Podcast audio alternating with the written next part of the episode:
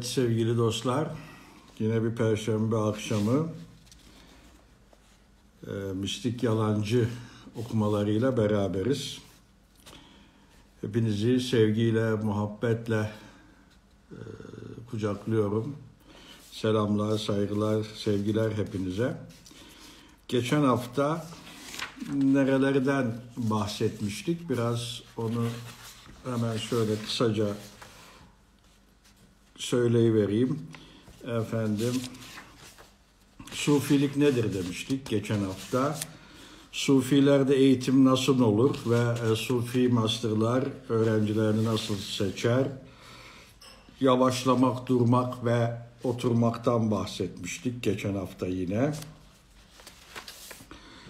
Ee, Nasrettin Hoca ile eve giren hırsızın hikayesinden bahsetmiştik.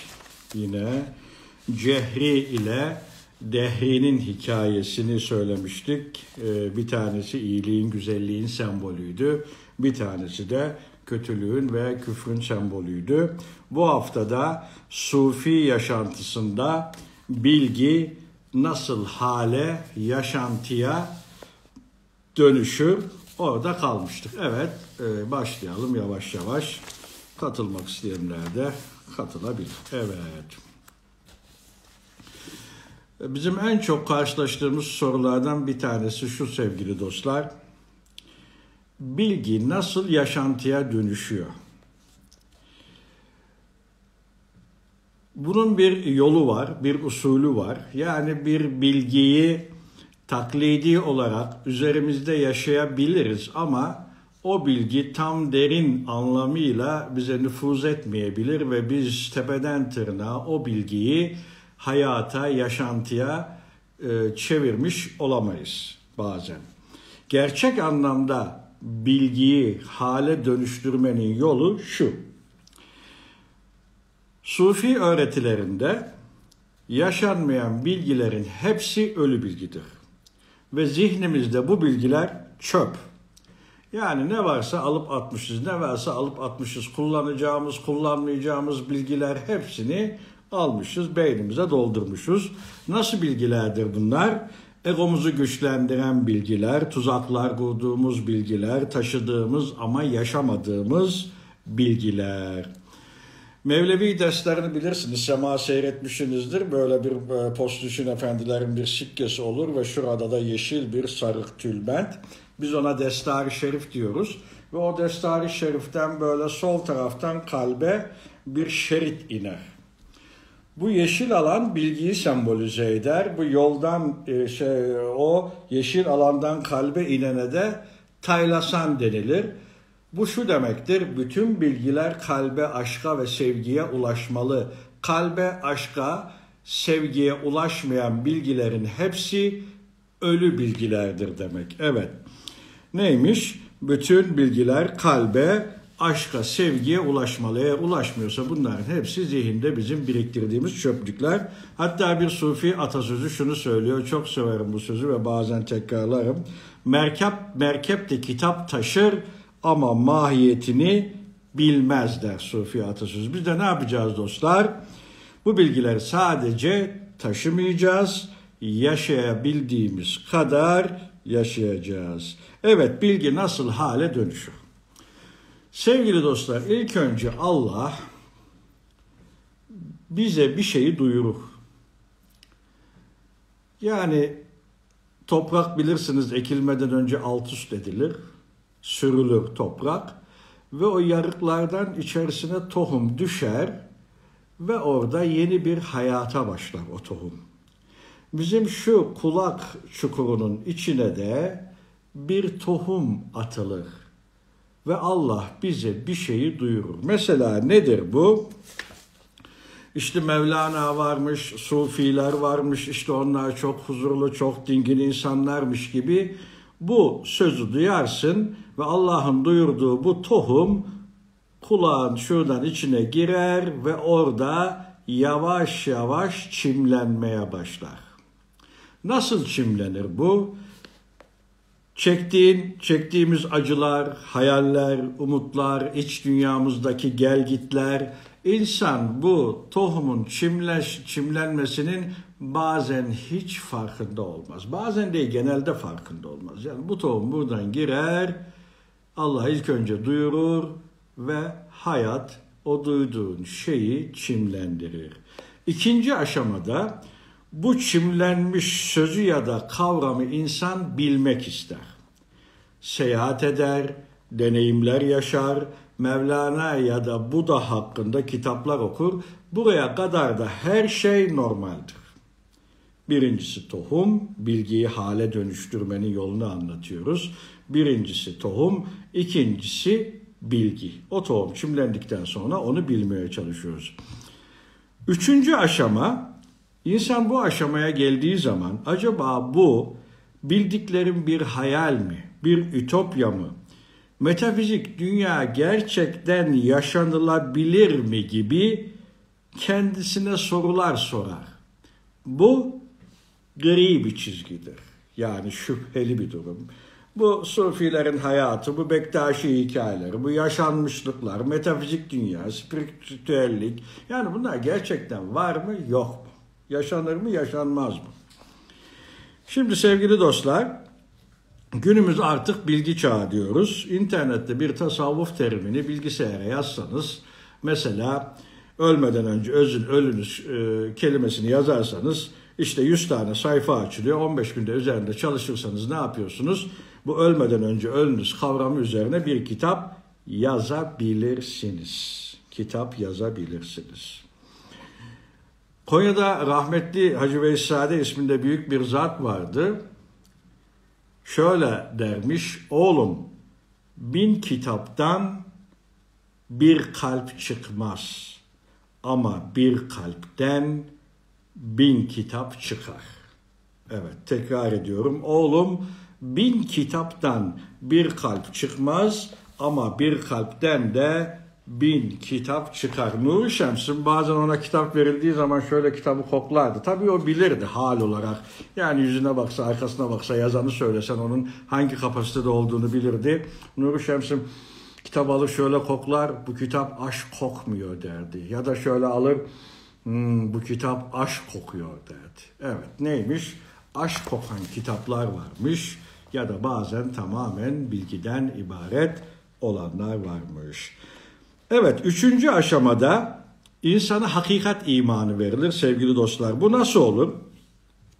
Hazreti Şems Efendimiz Mevlana'ya e, Mevlana'nın kitaplarını suya attı biliyorsunuz. Neden? Ey dedi Hazreti Mevlana artık okumayacağız, bütün bildiklerimizi yaşayacağız. Okuma devri bitti, artık yaşama dönemine geçeceğiz. Hz. Mevlana Efendimiz bir keresinde Hz. Şems Efendimiz'e buyuruyor ki Ey Şems sen benim dinim ve imanımsın. Şeriat cihetinden bakarsak sevgili dostlar bu söz küfür sözü gibidir. Bir insan nasıl din ve iman olabilir? Aslında Hz. Mevlana diyor ki ey Şems sen beni böyle ilahi bir aşkın yaşanacağına inandırdın. İnandığı bu aşamada Şeyh Efendi müride hakikat imanı verir sevgili dostlar. Aa dersin ben bunu biliyordum, bu hikaye okuyordum ama bu mürşit yaşıyor. Demek ki yaşanabiliyormuş. Bu bir ütopya değilmiş. Bu bir büyü değilmiş. Bir, bir efendim böyle tarihin gizemli sayfaları arasında kalan böyle sanki mitolojik hikayeler gibi değilmiş dersin. Metafizik dünyanın yaşanamayacağına inanan insanlar bu üçüncü aşamada kalburun böyle sallanıp da küçük tanelerin aşağıya dökülmesi gibi dökülürler. Evet, bilginin nasıl hale dönüştüğünü anlatıyoruz. Birincisi kulağa girer tohum, ikincisi hayat o tohumu çimlendirir, üçüncüsü sana hakikat imanı verilir. Kim tarafından? Mürşit tarafından. Evet. Dördüncü aşamada insan mürşidi seyretmeye başlar. Nasıl oturuyor, nasıl kalkıyor, nasıl nefes alıyor, olaylara, insanlara nasıl davranıyor, sessizliği nasıl, konuşması nasıl? Tıpkı kaplumbağanın yumurtasını seyrettiği gibi seyreder. Nuri Şems'in bir çeşit kaplumbağa var derdi. Böyle yumurtlar kaplumbağa üstüne yatamadığı için 21 gün şöyle karşısına geçer bakar derdi. Ve o bakışla yumurtanın içindeki yavru canlanır, yeni bir hayat bulur. Eğer gözünü bir an kaydırsa yumurta cılk çıkar derdi. Evet. Buna biz e, rabıta diyoruz. Ben bu rabıta olayını bir de kedilerde çok böyle görürüm. Böyle kediler patisini o fare deliğinin önüne koyarlar. Tam bir niyaz duruşudur sevgili dostlar. Bu gözünü hiç ayırmaz o delikten. Adeta yer değiştirir o delikle kendisi. Gözünü kırpmadan seyir halindedir, huzur halindedir ve o rabıta sonucu kedi ne yapar? O fareyi yakalar. Evet ne dedik biz buna seyir haline, öğrencinin üstadı seyretmesi haline rabıta diyoruz. Bu basit halidir. Rabıtada gözler sürekli kapalı olur. Efendinin yüzü göz önüne getirilir. Alnının ortasına bakılır. Bu müridi disipline etmek içindir. Bu şekilde müridin efendisinin yüzünü seyretmesi basit bir şekilde rabıta. Yani rabıtadan maksat efendiyi seyretmeye alıştırmak içindir. Efendinin halini seyretmeye alıştırmak içindir. Gerçek rabıta ise efendinin hem zahirini hem de halini seyretmektir. Evet. Ne dedik? Beşinci aşama ise mürşidi taklit etmektir. Seyrettikten sonra öğrenci, üstadı taklit eder. İnsanın sevgili dostlar iki tane karakteri olur. Bir tanesi fiziksel karakteri, bir tanesi de metafizik karakteridir. Fiziksel karakterimizi yediğimiz yiyecekler, soluduğumuz hava, işte e, mekan, kültür, din, çevre, değer yargıları bizim fiziksel karakterimizi oluşturur. İnsanın metafizik karakterini ise üstad, mürşit oluşturur. Neymiş? Bizim iki tane karakterimiz oluyormuş. Biri e, bedensel, biri ruhsal karakterimiz. Evet. Ee, mürşit öğrencisine kendi mana genetiğini genetiğini aşılar.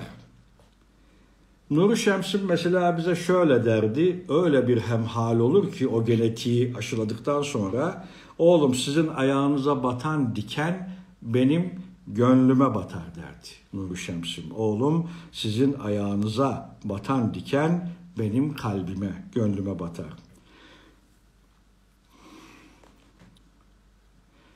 Şöyle anlatıyorum ben bu genetiği. Mürşit, usta öğrencisini doğurur. Tıpkı aslanın yavrusunu doğurduğu gibi. Nuri Şems'in bize öyle söylerdi. Sizler arslan yavrususunuz, örümcek ağına takılmayın. Aslan yavrusu ne yapar? Şöyle paçisini bir vurursa örümcek ağını duman eder. Evet. Tıpkı dedik anne aslanın yavrusunu doğurduğu gibi mürşit de öğrencisini doğurur. Böyle belgesellerde falan görmüşsünüz, görmüşsünüzdür sevgili dostlar. Aslan yavruları böyle seker oynar. Anne aslan yanında olmasa bile kurt çakal o yavrunun yanına yaklaşamazlar. Neden bilirler? Ee, anne aslan görünmese de onların yanındadır. O yavruların yanındadır ve o yavrular anne aslanın koruması. Biz bunu tasavvuf dünyasında mürşit e, mürit ilişkisinde ne diyoruz?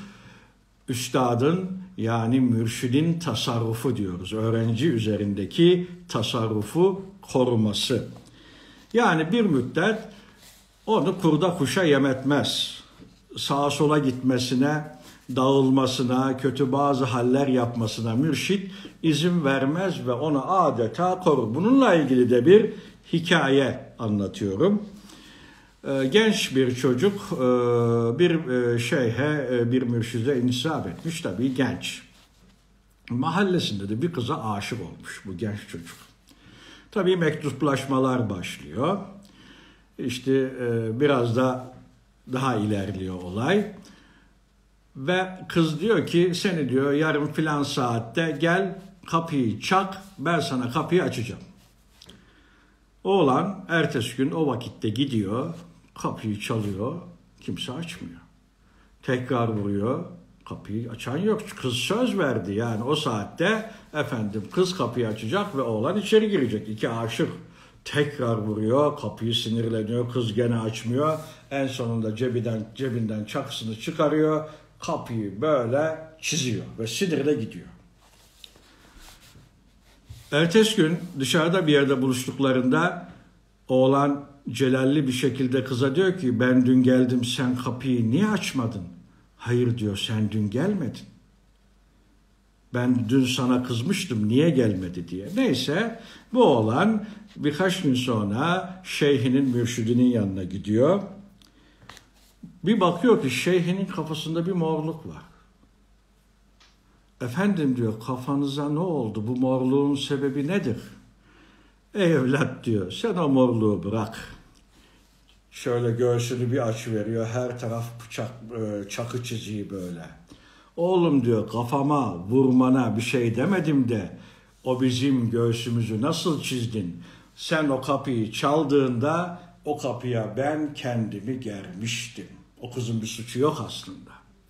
Neymiş bu? Efendinin tasarrufuymuş. Oğlum diyor kafaya vurduğuna diyor tokmakla diyor uyudu ya kapıyı. Ona pek diyor aldırış etmedik de o çakıyla diyor kapıyı çizdin ya göğsümü dayamıştım ben o kapıya senin içeri girmemen için. İşte bu çizikler de diyor senin o çakının çizdiği çizikler. Evet.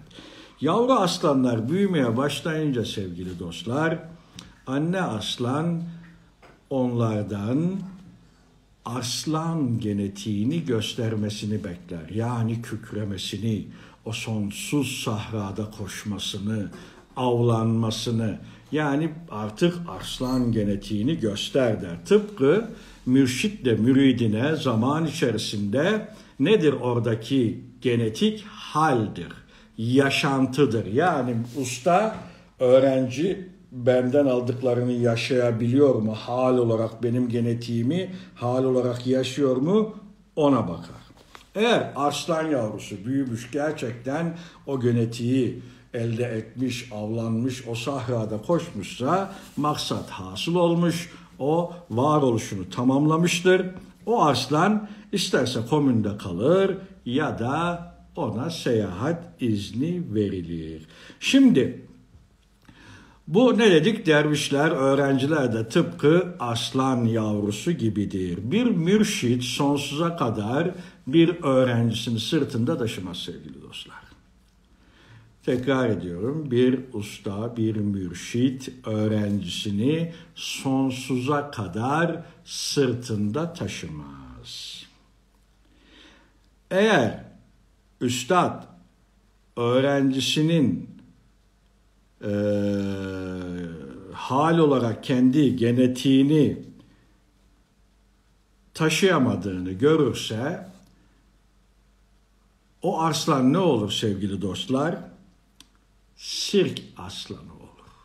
Neymiş? Tıpkı genetiğini tamamlayan arslan gibi efendisinden, üstadından o ruhsal manevi genetiği tamamlayamayan yani varoluşunu gerçekleştiremeyen öğrenci de sirk arslanı olurmuş. Kırbaç hep tepesinde. O ateşlerin içerisinde geçer. Böyle süslü arenalarda, sirklerde insanları eğlendirir. Ama asla o sonsuz sahrada koşup avlanamaz. Neymiş? Sirk aslanı olurmuş. Şimdi e, pek çok yol var biliyorsunuz tarikatlar var. Öğrenci 40 sene üstadın yanında gibi oturuyor ama aslında üstad onu bırakalı yıllar olmuş. Varoluşunu gerçekleştirememiş, üstadından o ruhsal genetiği alamamış, efendinin yanında gibi duruyor ama aslında o bir sırt, e, sirk aslanı olmuş efendi onu gibi taşıyor, o efendinin onu taşıyor gibi görünmesi de aslında efendinin ona olan merhametinden. O da ne alıyor? İşte dergaha gelen ya da toplantıya gelen insanları eğlendiriyor. Tıpkı padişahın hani soytarılar olur ya perdenin arkasında durup padişah şöyle el çıktığı zaman soyla, soytarılar e, meydana çıkar. Gelenleri eğlendirirler ve padişah el çıktığı zaman onlar yine perdenin arkasına giderler. Evet bu da kötü bir şey değil ama olması gereken bu değil. Ben her zaman söylüyorum padişahın sarayının önüne kedi köpek heykeli yapmazlar. Ne yaparlar? Aslan heykeli yaparlar. Değil mi? Bir heykel bile yapılacaksa o gücün sembolü olarak aslan heykeli yaparlar. Aslan olacaksak gerçek aslan olacağız. Sirk aslanı olmayacağız.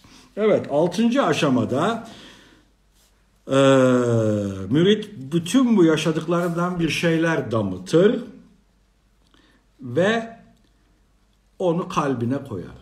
Bu artık onun kendi kitabıdır. Ona özeldir ve onu başka bir yerde bulamazsın, okuyamazsın. Yaratılan hiçbir şeyin aynısı tekrarı olmaz. Allah bir Mevlana varken bir Mevlana daha yaratmaz. Buna gerek yok. Sevgili dostlar, herkes kendi orijinalliği içerisinde tekamül edecek. Evet. Şimdi diyoruz ki biz Mevlana ölmedi. Mevlana yaşıyor. Bazıları da diyor ki Mevlana öldü Hazreti Pir Efendimiz için. O 700 yıl önce cenaze namazı kılındı. İşte şu yeşil kubbenin altında da defnedildi. Orada yatıyor. Ben diyorum ki o insanlara bak ben diriyim. Ama yılda Konya'ya 3 milyon insanı ben getiremiyorum. O türbenin altında yatan zat yılda 3 milyon insanı sizin o ölü dediğiniz zat yılda 3 milyon insanı ne yapıyor? Böyle mıknatısın çektiği gibi gönülleri asılıp huzuruna getiriyor. O zaman kim ölü kim diri? Diri olan odur, ölü olan biziz. Evet. Sevgili dostlar buraya dikkat edin. Telif hakkı Hazreti Mevlana'ya ait olan bir hali diyorum. Telif hakkı. Hazreti Mevlana'ya ait olan bir hali. Biz bu biraz önce saydığım aşamalardan geçirip parantez içerisinde az ya da çok. Metafizik dünyasında azlık çokluk olmaz. O yüzden parantez içinde diyorum ama bir şey anlatabilmek için söylüyorum. Az ya da çok kendi üzerimizde ne kadar yaşarsak Hazreti Mevlana da o hal ile bizde o kadar yaşar. Yani büyükler fiziksel olarak yaşamaz, hal ile yaşarlar. Onların ahlakıyla, onların yaşam biçimleriyle, onların halleriyle bütünleşip biz üzerimizde az ya da çok o hali yaşarsak onlar da oh yaşadığımız hal kadar bizim de yaşıyorlar. Evet. Telif hakkı nedir? Nereden almıştır? Hazreti Mevlana Efendimiz bu telif hakkını Hazreti Peygamber'den almıştır. O nereden almıştır? Hazreti Allah'tan almıştır. Çünkü Hazreti Allah ne diyor? Hazreti Peygamber Efendimiz ne diyor? Ben Allah'ın ahlakıyla ahlaklandım. Hazreti Mevlana içinde Pınar'ın e, kaynağı nedir? Hazreti Peygamber'dir. Evet.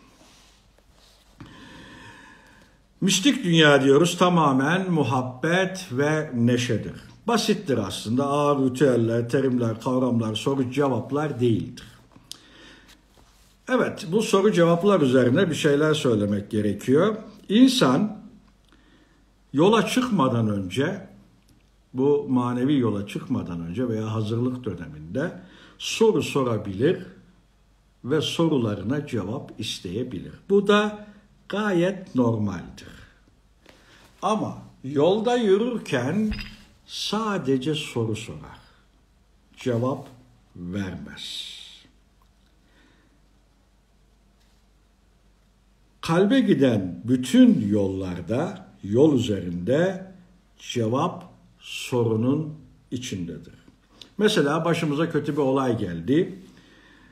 Dersin, yaşamışızdır hepimiz. Bu olay, ben ne yaptığımda bu olay başıma geldi. Bunu sadece sor.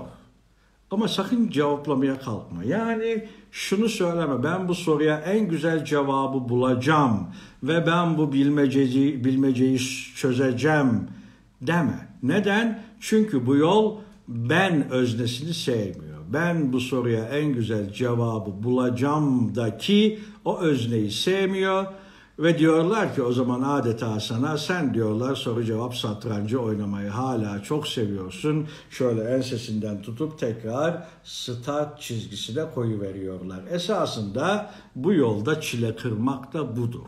Yani ben çözeceğim, ben bu soruya cevap bulacağım. O benler, benler, ben özneleri bizim tekrar çile kırıp e, yola yeniden başlamamıza sebep oluyor. Bununla ilgili eski zamanlarda bir zen üstadının hikayesi varmış. Bir e, bu arada 100. sayfadayız dostlar. Bir kişi bir zen üstadına öğrenci olmaya gidiyor. Zen üstadı diyor ki tamam seni öğrencilerimi al, öğrenciliğimi alırım. Sana bir soru soracağım. Cevaplarsan tamam diyor. Ama diyor cevap veremezsen her e, hafta gelip bana cevap vereceksin. Ne zaman sorduğum sorunun cevabını tam alırsam senden o zaman diyor seni öğrenciliğime kabul edeceğim. Zen üstadı bir soru soruyor gelen kişiye. gelen kişi içinden diyor ki ne kadar basit diyor. Bir hafta sonra geldiğimde kesin öğrencisiyim artık. Bir cevap veriyor. Zen üstadı diyor ki hayır istediğim cevap bu değil. Gidiyor bir hafta sonra geliyor. Gene bir cevap veriyor. Hayır diyor. İstediğim cevap bu değil bir ay, iki ay. Hani vardır ya e, e, bir söz vardır. E, müridin bir tanesi şeyhine demiş ki efendim 40 yıldır her gün size gelip gidiyorum demiş. Şimdi mürşit de demiş ki oğlum demiş kızım 40 yıldır bana gelip gideceğine bir günde kendine gideydin. 40 yıldır bana gelip gideceğine bir günde kendi içine keşke döneydin. Evet. Öğrenci ne cevap verdiyse Zen Üstadı asla istediğim cevap bu değil demiş ve tam bir yıl geçmiş. Bizim öğrenci yorulmuş. Yani o kadar güzel cevaplar getirmiş ki aslında belki bu cevapları Zen Üstadı dahi bilmiyor kendine göre ama Zen Üstadı asla demiş bu cevaplar benim istediğim cevaplar değil. En sonunda öğrenci üstadın karşısına geçmiş. Üstad demiş ki bana ne getirdin bugün cevap olarak? Öğrenci efendim cevap yok. Sizin sorunuz var ama sizin sorunuza bir cevap yok. Cevaba gerek de yok. Eğer bir cevap var ise bu cevap sizsiniz. Ve Zen Üstadı o anda o kişiyi öğrenciliğine alıyor. Bununla ilgili yani yolda soru sorup cevap vermemeyle ilgili Mevlevi geleneğinde bir hikaye anlatacağım size. Bahaddin Veled Efendimizin, Hazreti Mevlana Efendimizin babası Sultanıl Ulema Bahaddin Veled Efendimizin camide vaazını dinleyen ihtiyarın sorusuna verdiği cevap. Ee, sevgili dostlar eskiden camilerde vaiz ya da hoca bir şey anlatırken eğer cemaatten biri bu anlatılan olayı anlamazsa yavaşça ayağa kalkar edemen sorusunu sorarmış. Yani şimdiki gibi değilmiş. Şimdi mesela hoca efendim minberde, kürsüde neyse bir şeyler anlatıyor. Cemaat hepsini dinliyor. Yani demiyor ki hoca burayı ben anlamadım. Hoca burayı biraz daha aç. Hoca ya bu iş şöyle olabilir mi demiyor. Önceden böyle değilmiş. Yani cemaatle imam efendiler veya vaiz efendiler böyle daha iç içe lermiş tabii. Evet. Şimdi e, Bahattin Veled Hazretleri Konya'daki İplikçi Camii'nde vaaz ediyormuş. Geçen sohbetimde söylemiştim. Konya'da iki tane değerli cami vardır. Bunu Nuri Şemsim de söylerdi. Ondan duydum. Bir tanesi Alaaddin Camisi, bir tanesi de İplikçi Camisi. Çünkü bu iki camide Hazreti e, Bahaettin Veled Hazretleri, Hazreti Pirimizin babası ve Hazreti Mevlana Efendimiz vaaz etmişlerdir, sohbet etmişlerdir. Alaaddin Camisi ve İplikçi Camisi, Nuru Şemsim bu iki cami Konya'nın en şerefli camileri derdi. Evet. Bahattin Veled Efendimiz İplikçi Camisi'nde vaaz ediyormuş ve cenneti anlatıyormuş. Ama cenneti o kadar güzel anlatmış ki tasvirlerle böyle Direğin dibinde oturan bir ihtiyar hayran olmuş bu duruma. Bastonu yere vurmuş, titreyerek ayağa kalkmış ve ey Bahaettin Veled, sen bu cenneti çok güzel anlattın. Biz de çok güzel dinledik. Lakin senin bu anlattığın cennete bizim girmemiz için gerekli olan Allah'ın merhameti, mağfireti, yardımı, inayeti bize ne zaman ulaşacak demiş. Sen çok güzel anlattın, biz de dinledik ama bizim senin bu anlattığın cennete girmemiz için gerekli olan Allah'ın yardımı, merhameti, inayeti bize ne zaman ulaşacak? Bir soru soruyor. Sultan Ulema Efendimiz diyor ki, ey ihtiyar, sen o asayı yere vurmuştun ya diyor. Cevap sorunun içinde dostlar. Cevap sorunun içinde. Sen o asayı yere vurmuştun ya.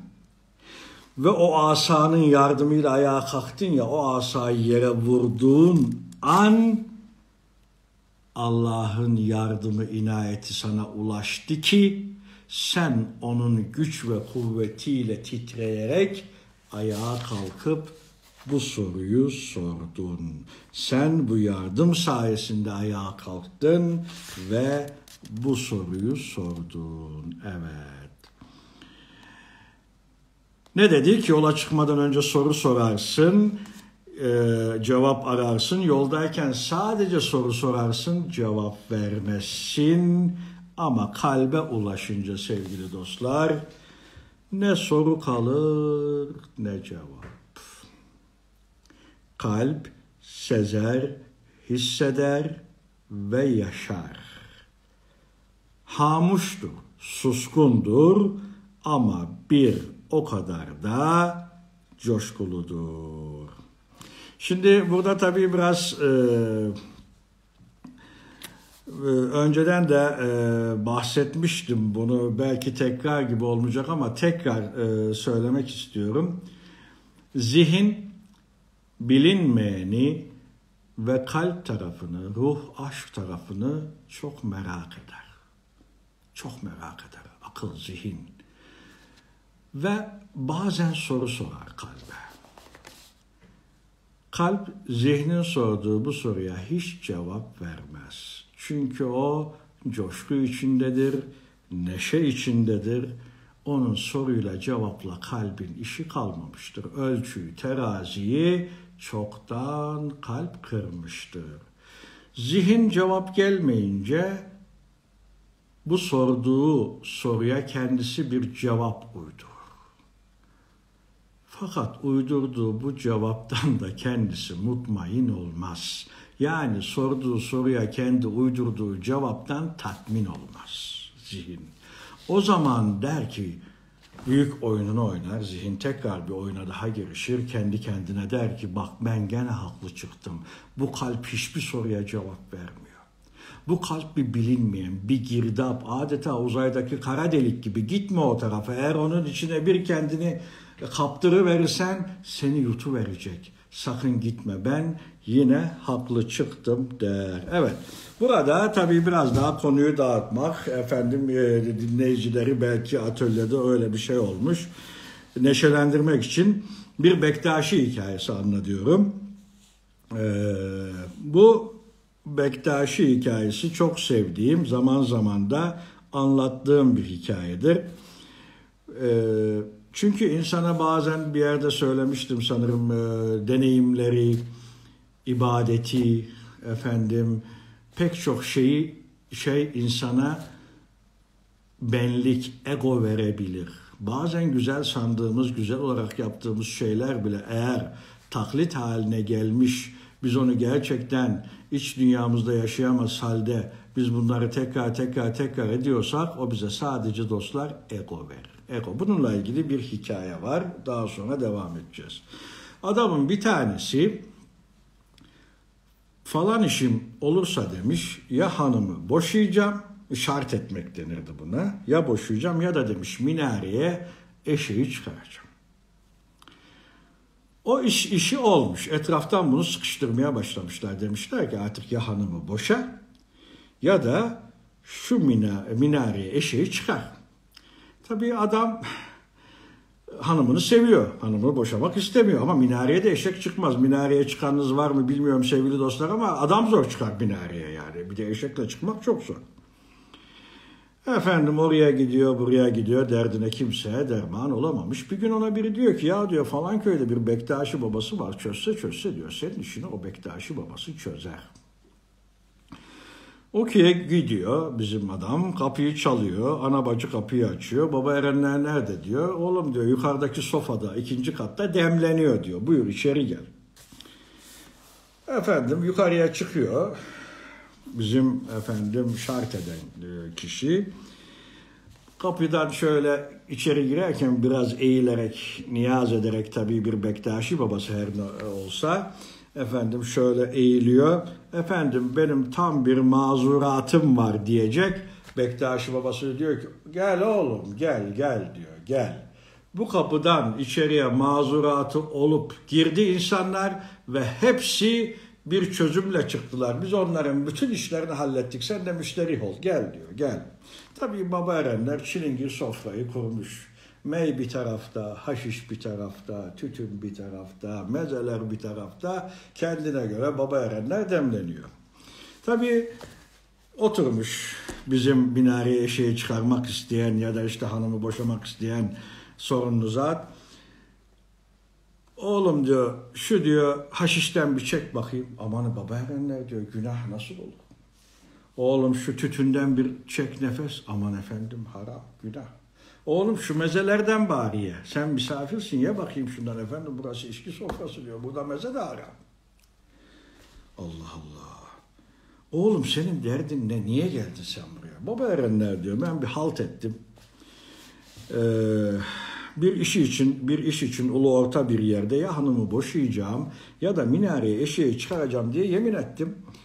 Ve hiç kimse derdime derman olmadı. Ne yapacağımı şaşırdım kaldım diyor. Bu arada Bektaşi baba erenler gülmeye başlıyor. Oğlum senin için çok kolay. Zavallı adam böyle gözlerini açmış baba erenlere bakıyor. Nedir efendim demiş yani benim işim nasıl kolay? Oğlum demiş minareye çıkarmak için boşuna eşek arama minareye kendin çıksan yeminin yerine geliverecek demiş. Hani dedi ya o haram dedi o haram dedi yani kendini orada bir benlik gördü. Anlatabildim mi? Minareye çıkarmak için boşuna eşek arama. Kendin minareye çıkıversen yeminin yerine varacak demiş. Evet. Bu güzel. Bununla ilgili biraz önce Konya'da Hacı Veysade Rahmetullah'la ilgili bir şey anlatmıştım. Hani bir kitaptan bin kalp çıkar diyen zat. Genç bir çocuk gelmiş ona. Efendim demiş ben size talebe olmak istiyorum. Oğlum demiş sen hiç aşık oldun? Olmadım. Oğlum sen hırsızlık yaptın mı? Yapmadım. Oğlum sen şu günah işledin mi? İşlemedim. Oğlum sen şu günah işledin mi? İşlemedim.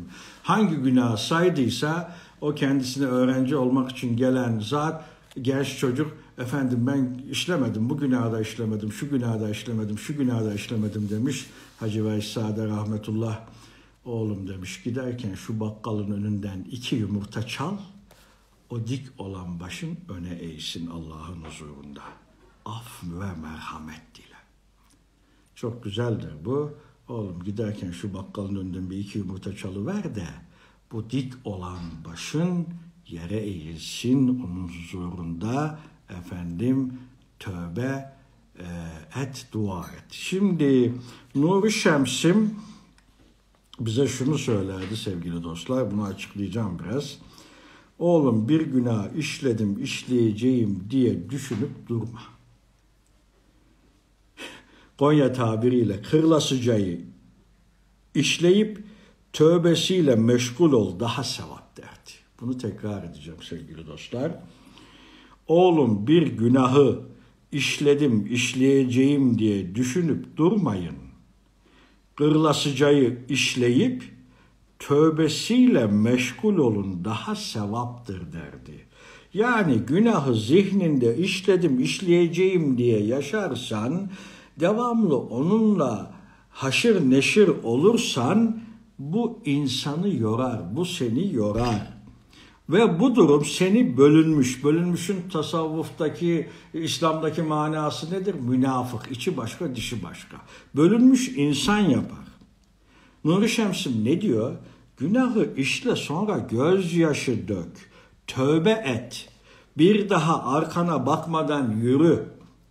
Eğer gözün hep arkada kalırsa yani işledim işleyeceğim, yaptım yapacağım, işte şu günah yaptım ne yaparsın? Devamlı arkaya bakarsan ilk gelen önüne ilk gelen hendek çukurda yuvarlanır gidersin. Değil mi? Bir de sevgili dostlar bazı günahlar gülün dibine dökülen gübre gibidir. Gül o gübreden beslenir ve neşvü nema bulur, büyür, gelişir. Tabii Nuri Şems'in bu sözünü de şöyle anlamamak lazım. Yani devamlı günah işle tekrar tövbe et. Devamlı günah işte tekrar tövbe et. Bu değil. Burada anlatılmak istenen şu aslında. Zihnin ve kalbin sürekli bir günahı işleyip işlememe konusunda meşgul ise kalbin ve zihnin başka bir şeyle dolu olduğundan Allah'a ve ilahi aşka daha az yer kalır.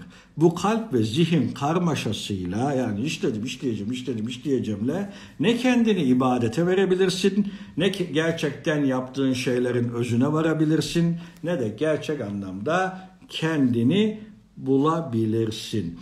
Bu nedenle söylüyor Nuri Şems'im kafanı sürekli bir günah meşgul ediyorsa git o günahı işle.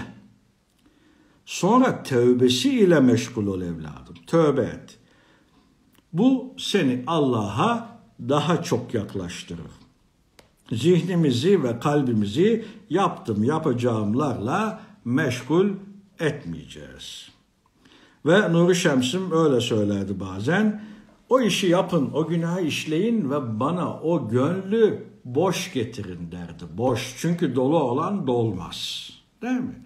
Yaptım yapacağımla kafanı doldurma onu yap, gözyaşı dök, tövbe et, o gözyaşı kalbini sulasın, o nem, et, yeşillikler, çimenler, güller açsın iş dünyanın etrafında o gözyaşı bu gülistanı sulasın.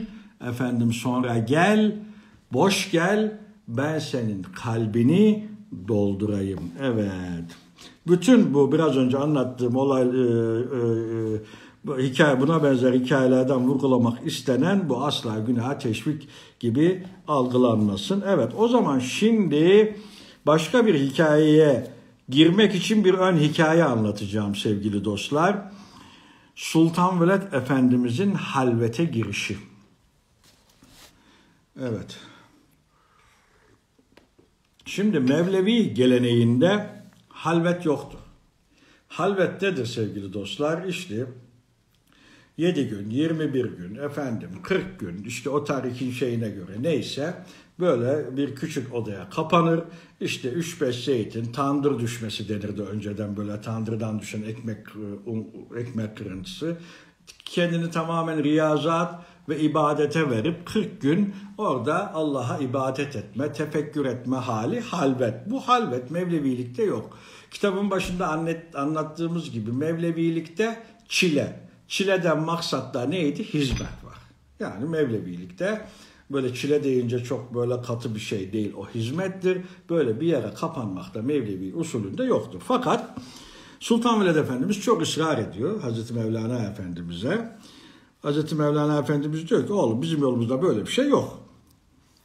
Çok ısrar edince tamam diyor sana bir halvethane hazırlayalım. Ona bir böyle bir çamurdan bir halvethane yapılıyor. Sultan Veled Efendimiz içeriye giriyor. Kapısında sıvıyorlar böyle. Şeyh Selahattin Zerkubi Efendimizle beraber Hazreti Mevlana Efendimiz her üç günde bir gelip bu halvethanenin etrafını dönermiş. 40 gün orada halvette kalacak. Küçük bir oda düşünün böyle. Ee, bunu Ahmet Eflaki de de Menakıbül Arifinde anlatıyor bu hikayeyi. 40 günün sonunda diyor Eflaki dede halvethaneyi açtılar. Etrafta mahrem dostlar kalınca. Bu ne demek? Yani e, böyle avamdan insanlar gitmiş bir olay olacak orada ve o olayı anlayabilecek kapasitede insanlar kalmış. Seçilmiş olanlar kalmış yani böyle herkes değil de mahrem dostlar o gizliliği o sırrı anlayabilecek dostlar kalmış orada. Etrafta mahrem dostlar kalınca Hazreti Mevlana Efendimiz Sultan Veled Hazretlerine sormuş. Ey oğul halvette ne oldu? Ne gördün? Sultan Veled Efendimiz diyor ki babacığım Allah elbette bütün günahları affeder ayetinin doğudan batıya tüm alemi kapladığını gördüm. Tekrar ediyorum sevgili dostlar. Ey babacığım Allah elbette bütün günahları affeder ayetinin doğudan batıya tüm alemi kapladığını gördüm. Hazreti Mevlana Efendimiz diyor ki sus e, oğul sus. Daha fazla söyleme. Neden söyleme? Şeriatın namusunu korumak ve şeriatın sahibine uymak için sus. Söyleme. Kimdir şeriatın sahibi? Hazreti Peygamber Efendimiz'dir. Şeriatın namusundan maksat burada onun getirdiği o kurallar silsilesini bozma. Söylediğin hak ama ona edep göster. O çünkü böyle bir şey söylemedi. Anlatabilmek için söylüyorum elbette dostlar. Bu ayetin manası Allah kesinlikle herkese merhamet edecek. Tekrar ediyorum. Allah kesinlikle herkese merhamet edecek. Ve onun merhameti bütün bu alemi kaplayacak. Allah en iyisini bilendir elbette. Şimdi demiştim ya hani bir hikaye anlatmak için bir ön hikaye anlatıyorum diye bu halvet hikayesinden sonra bu ayetin inişi yani sebebi nüzulü denir buna Kur'an'da e, sebebin nüzul nedir? Hangi olaydan sonra o ayetler veya o ayetler silsilesi inmiştir? Bu ayet hangi olaydan sonra inmiştir? Bu ayetin inişi Vahşi ile olmuştur. Vahşi Hazreti Peygamber'in amcası Hazreti Hamza'yı para karşılığı Uhud Savaşı'nda şehit etmiştir Mekke'nin fethi esnasında da Müslüman olmuştur. Çok olaya girmiyorum. İşte Ebu Sufyan'ın hanımı Hint ona para verdi. O da gitti Hazreti Hamza'yı şehit etti falan. Oralara girmiyoruz. Evet. E, Müslüman oldu. Müslüman olan Vahşi Hazreti Peygamber Efendimiz'i ziyaret etmek istedi ki Hazreti Peygamber Efendimiz de amcası Hazreti Hamza'yı çok seviyor. Ve Vahşi onu öldürmüş, ciğerini sökmüş Uhud Savaşı'nda. Hazreti Peygamber Efendimiz diyor ki onun canı ve malı emniyettedir vahşi için. Yani onun canı ve malı emniyettedir ama gözüme gözükmesin diyor. Yani Hazreti amca, Hamza'ya amcasına olan o sevgisi biraz üstte galebe çalıyor. Vahşinin canı ve malı emniyettedir. Kimse ona bir şey yapmayacak. Ama mümkün mertebede diyor bana gözükmesin. Çünkü onu gördüğüm zaman Hazreti Hamza yani amcam gönlüme geliyor ve içim tekrar dağlanıyor. Bunun üzerine vahşi şehri terk eder dostlar. O kadar üzülür ki, o kadar üzülür ki. Çöllere gider, orada ağlar, sızlar, tövbeler eder. Sonra biri çölde vahşiye ulaşır der ki ey vahşi bir ayet geldi. Allah bütün günahları affeder diye. Allah senin günahını da affeder dedi. Gel bırak bu ağlamayı sızlamayı çölü bırak artık. Vahşi dedi der ki hayır ben öyle bir büyük bir günah işledim ki benim günahım öyle az uz bir günah değil. Ben Hazreti Peygamber'in ciğer paresi Hazreti Hamza'yı şehit ettim. Benim günahım da öyle küçük bir günah değil.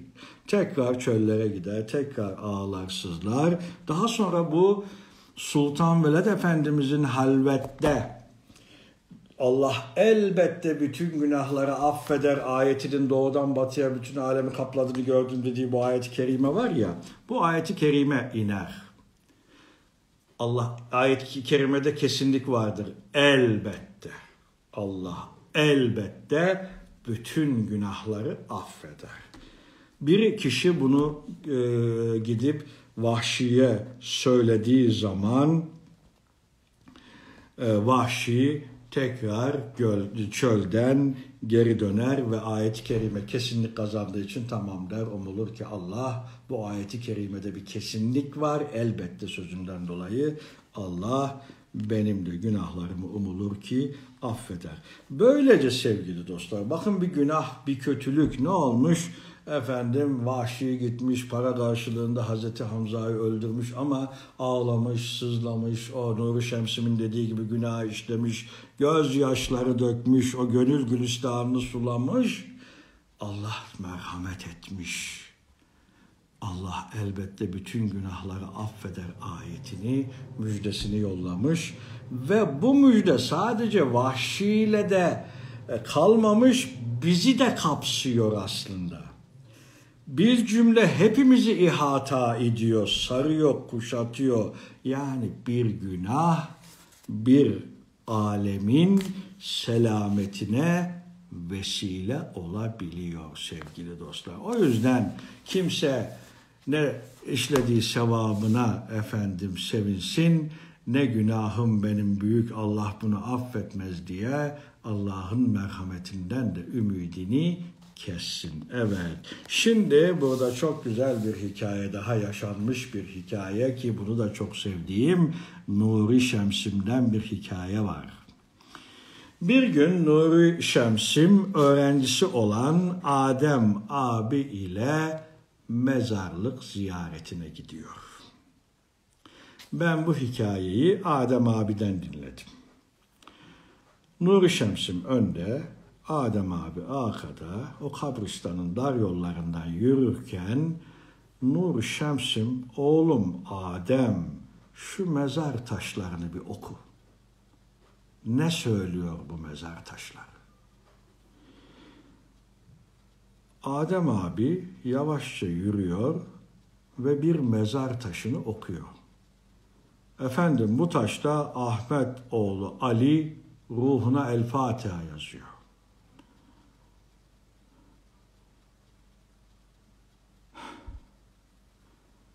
Nuri Şemsim der ki, oğlum Adem iyi oku şu mezar taşlarını. Adem abi ben şaşırdım diyor bir mezar taşı nasıl okunabilir? Ve bir mezar taşı daha okuyor. İşte Mustafa oğlu Veli. Ruhuna El Fatiha. Oğlum Adem oku diyor şu mezar taşlarını iyi oku. Adem abi diyor ki artık orada ne cevap vereceğimi şaşırdım bir mezar taşı daha okuyor.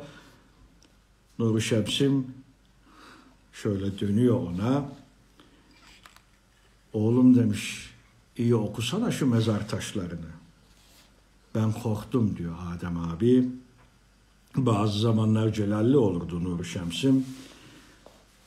Oğlum demiş bak burada yatanların hepsi Fatiha dilencisi olmuşlar. Eğer sen de bunlar gibi Fatiha dilencisi olmak istemiyorsan Fatiha'yı hayatında tepeden tırnağa yaşa.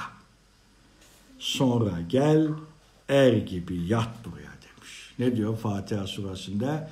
İhtines sıradal müstakimden bizi o doğru yoldan ayırma. Yani o Fatiha'yı yaşa, tepeden tırnağa o Fatiha suresini yaşa ve gel burada er gibi yat. Bunlar gibi Fatiha dilencisi olma. Allah'ım bizi sırat-ı müstakimden ayırma diye dua etmek ve yaşayabildiğimiz kadar doğru yoldan ayrılmamak gerekiyor dostlar. Evet şimdi bir e, kişi daha gelmiş atölyeme. Uzak Doğu bir başka bir konu bu. Uzak Doğu öğretileri hakkındaki düşünceleriniz ne demiş? Ve son zamanlarda Mevleviliğe Budist akımlarının karıştığı iddialarına yönelik düşünceleriniz neler diye sormuş. Evet. Kitabın kaçıncı sayfasındayız? 107. sayfasındayız. Evet buradan sonra güzel hikayeler de var. Sevgili dostlar, Batılılar sanayi devrimi ile diyoruz, ile beraber ekonomik olarak çok ilerlediler. Güzel villalarda oturdular, son model arabalara binmeye başladılar. Ben 1990 yılında Almanya'ya gittiğimde dedim ki bu insanların Frankfurt'a gitmiştim. Bu insanların herhalde dedim ciddi hiçbir problemleri yok. Hakikaten villalarda oturup son modeli en en yaşlısı 2 yaşındaydı arabaların ona biniyorlardı Almanlar. Dışarıdan gelenler değil tabii düşünüyordum fakat daha sonra mutsuz olduklarını gördüm. Batı varlığını oluşturan ikinci bölümü yani ruh ve mana boyutunu ıskaladı. Çünkü biz et ve kemik değiliz. Bizim ruh mana boyutumuz var. Biz şu anda ne yapıyoruz? Kapitalizm, materyalizm, bir şeyleri yok etme, tüketme dürtüsüyle alışveriş falan tamamen fiziksel yanımızı besliyoruz. Besliyoruz, besliyoruz. Ama ruh ve mana yanımız aç. Öbür yarımız aç. Öbür yarı aç olduğu için de bu yarının tok olması bir şey ifade etmiyor. O aç olan taraf burayı devamlı devamlı devamlı böyle dürtüyor, vuruyor ona beni de doyur, beni de doyur sadece kendini düşünme diyor. O mana, ruh, aşk tarafımız bu et ve kemik fiziksel tarafımıza diyor ki dürtüyor yani. O huzursuzluğun kaynağı bu. Bir yarıyı besliyoruz, öbür yarıyı tamamen görmezden gelip inkar ediyoruz. Şimdi e, önceden de söylemiştim bu kalenderi dervişler, bu Hindistan'a Tibet'e giden e, Avrupa'daki bu hippi gençler, çocuklar, gerçek kalenderiyle onlar demiştim yani. Gerçekten arayanlar onlardı ve acısını çekmişlerdi. E, bu e, mana ve ruh boyutunu ıskalamalarının acılar, acısını çekmişti onlar. Şimdi bu çocuklar ne yaptılar? Uzak Tibet'e gittiler, Hindistan'a gittiler. Uzak Doğu öğretileri bu çocuklara, bu hippilere ne yaptı dostlar? İşte meditasyon yaptı, yoga yaptı, farklı teknikler, kendi öğretileri neyse bu gençleri yavaşlattı. Onların hayatına maneviyat tuzu attı. Sakinlik, sessizlik ve dinginlik verdi yani en azından bu uzak doğu öğretileri en kötü ihtimaliyle söyleyelim onların ruhsal taraflarına bir kapı açtı. Ve bunlar orada hazırlandılar. Neye hazırlandılar? Bence sufizme. İslam sufizmine hazırlandılar. Benim çok dostum var. Önceden de söyledim belki hatırlamıyorum. İşte Budizm'den, Osha'dan, Gurdjieff'ten gelmiş, dünyanın farklı yollarından geçmiş, oradan başlamış. Sonra Hazreti Mevlana ile buluşmuş, onun öğretileriyle buluşmuş. Gerçekten çok dostum var benim. Ve bunlar Mevlana'yı oldular. Mevlevi oldular demiyorum. Mevlana'yı oldular. Arasında fark var biliyorsunuz Mevlevilikle Mevlana iliğin. Mevlevilik bir sistemler zinciridir ve bu Mevlevilik sistemi 700 küsür yıldır e, çok büyük bir coğrafyada ve çok büyük insan kitlelerine hizmet etmiştir, onları eğitmiştir. Bizim musikimizin ve edebiyatımızın yarısı Mevlevi tekkelerinden çıkmıştır. İşte Nazım Hikmetler, Arif Nihat Asyalar, Hüseyin Fadrettin Dedeler, Itriler bilmem ne. Pek çoğu tekke kültürü, Mevlevi tekke kültürünü almıştır. İnsanlığa hizmet etmiştir. Ama Mevlanailik nedir sevgili dostlar? O Hazreti Pir'in saf öğretisidir. Saf öğretisi. Orada ne sikke var, ne saka postu var, efendim ne nevniyaz var, ne o var ne bu var. Hiçbir şey, ne post var, hiçbir şey yok. Tamamen o saf öğretidir. Evet. Eee Sistemler güzel çalışıyor sevgili dostlar ki Mevlevilik de bir sistemdi ki sistemi de insanlar çalıştırıyor. İnsanlar sistemi güzel çalıştırdığı zaman sistem insanlığa, insanlara hizmet edebiliyor. Ama insanlar sistemi çalıştıramadığı vakit ne oluyor dostlar? Sistem akrep gibi kendi kendini sokuyor ve yok ediyor. Biliyorsunuz Atatürk 1925 yılında dergahları kapattı. Nuri Şemsim öyle derdi. Oğlum normalde Atatürk o dergahları kapatmadı. O dergahlar zaten 150 yıl önce kapanmıştı. Neden kapanmıştı? İşlevlerini yerine getiremiyorlardı. Çünkü post kavgaları vardı. Efendim miskinler, asker kaçakları pek çok şey. Ee, ne yaptı? Gönlü kapanınca dergahların Atatürk de derdi 1925 yılında kapısına kilit vurdu derdi. Yani işlevlerini o dergahlar yitirmişlerdi dedi. Orada bir soru görüyorum. Mürit ve mürşidin aşk ilişkisi mü- mümkün mü? Evet. Bu aşk ilahi aşktır ve mümkündür. Ee, ve e, mürşitin ona öğrettiği her şey aşk üzerindendir. Anlatabildim? Her şeyi aşk üzerinden öğretir. Evet mümkündür ama bu ilahi aşk. Ne dedik? Dergahlarda son zamanlarda miskinler, asker kaçakları, post kavgaları hatta bu yüzden sürgün edilenler bile vardı. Yani Mevlevilikten şu anda elimiz, elimizde çok fazla bir şey kalmadı. Bunu ben gerçekten üzülerek söylüyorum. Üzülerek söylüyorum. Şimdi dört tane şey kaldı dostlar. Mevlevilikten elimizde. Sema. Sema'da üç dört tane sema çeşidi var. Biz sadece mukabele yani bu salonda gördüğümüz semayı biliyoruz. A- a- Üç ayrı sema çeşidi daha vardır. İşte e, bir sikke tekbir töreni yapıyoruz. Bir de el öpme, görüşme. Onu da hani önceden Mevlevi dervişleri yatağını, yorganını öper, sabah elbisesini öpermiş ama şu anda böyle topluluktayken biz onu yapıyoruz. Yani tek başımıza kaldığımız zaman öyle bir şey de. İnşallah yapanlar vardır tabii. Herkesi zan altında bırakmak istemiyorum. Bir de 3-5 gül bankımız kaldı. Tabii biz bu 3-5 şeye Mevlevilik diyemiyoruz dersek önceki Mevlevilere efendim eee, zulmetmiş oluruz. Zulmetmiş oluruz. Evet. Şimdi önceden Mevlevi e, dergahlarında e, ne yapılıyordu? İsterseniz bu sema, üç çeşit semayı da söyleyeyim çünkü insanlar bunu bilmiyor. Bir tanesi ayini cem. Hazreti Mevlana zamanındaki en yakın sema biçimi. İşte yemekler yenmiş, müzikli musiki var. İsteyen vecde gelip sema ediyor. Hiçbir şekil, suret, biçim, elbise yok.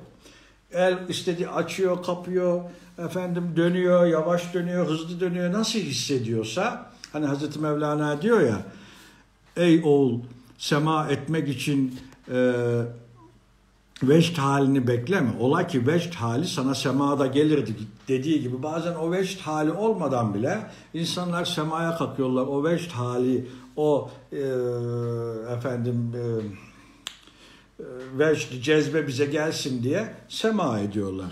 Bir tanesi bu. Ayni cem deniyor buna ve e, Hz. Mevlana'nın yaptığı semaya en yakın olan sema biçimi.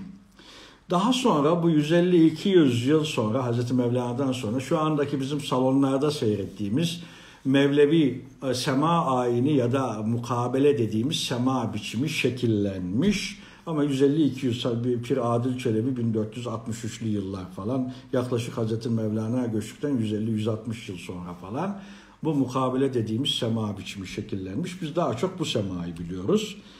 Bir de e, müptedi mukabelesi var. Bu nedir müptedi mukabelesi? Eğer yetişen semazenler çocuk semazenlerse tıpkı e, mukabele yani bu salonlarda gördüğümüz sema gibi bir sema ayini olur. Fakat e, enstrümantal çalınır. Sözler hiç okunmaz. Enstrümantal çalınır ayin. Sözler okunmaz çünkü çocuk semazenler çocuklardır efendim. Buna da müptedi mukabelesi denilir. Bir de garipler semağı var. Bu nedir? Garipler semağı. Bu da bir başka bir sema biçimi sevgili dostlar. Ee, Mevlevi mukabelesinden sonra bütün dedeler hücresine çekilir, canlar hücresine çekilir veya semahaneyi terk eder. Efendim, ee, eğer semazen canlardan bir tanesi o cezbe ve vecd hali hala devam ediyorsa o semahaneye girer. İşte bir kandil yanıyordur orada, loş bir ışık ışıkta. Efendim, hani eğer sema e, ayini izlediyseniz Şeyh Efendi dördüncü selamda şöyle yakasını açarak sema eder. Görmüşsünüzdür, izleyenler bilir. Tıpkı bunun gibi hırkasıyla tennure açmadan Şeyh e, Posnişin Efendi'nin dördüncü selamda yaptığı gibi şöyle yakasını açıp yavaşça döner. Buna da garipler semağı denir. Ben bunu dostlara tavsiye ediyorum. Yani loş bir ışıkta, evde, bir ne eşliğinde böyle yavaş yavaş belki başınızda bir sikke hırka olabilir belki. Belki de olmayabilir nasıl hissediyorsanız o dönüşü yaparsanız pardon gerçekten farklı bir hissiyata, e, iş derinliklerinize doğru yolculuk edebilirsiniz. Evet, nereye geldik? Mevlevi hanelerde ne yapılıyordu önceden dostlar? Ee, sema, musiki, güzel sanatlar, mesnevi okumaları, Kur'an ve hadis ilmi, yabancı dil gibi musbet ilimleri barındıran ayrıca kendisine ait pek çok çok metotları olan insanın gelişimini ve tekamülünü sağlayan bir sistemdi. Ee, bir soru okudum orada kadın semazenlerde var mıdır diye bunu ileride sema bahsinde söyleyeceğiz. Yani Mevlevilikte kadın nasıldı? Kadınların Mevlevilikten tecrit edilmelerinin sebebi nedir? Çünkü farklı sosyal sebepleri falan da var. Çok uzun bir konu bu. Bunu inşallah ilerleyen belki önümüzdeki hafta Sema nedir bölümünde kadın semazenler var mıdır sorusunda orada açıklamış olacağız. Evet. Ee, İnşallah diyorum niyazımız odur ki bu asil ve uhrevi yol yani Mevlevilik sistem tarafı yeniden o eski güzel günlerine döner.